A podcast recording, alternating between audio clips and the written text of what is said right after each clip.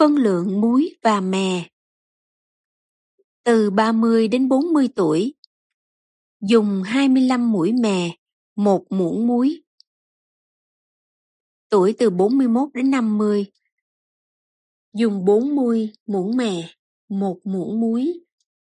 Từ 51 đến 60 tuổi, dùng 50 muỗng mè và 1 muỗng muối.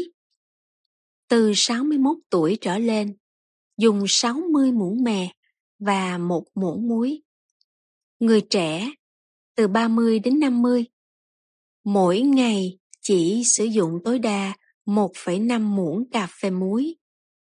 Người từ 61 đến 70 tuổi, mỗi ngày chỉ sử dụng 1 muỗng cà phê muối. Tính tất cả các muỗng muối đã nêm vào thức ăn. Người cao tuổi hơn, càng ít muối càng tốt, nhưng phải có muối. Nếu thiếu muối, người già dễ bị xỉu.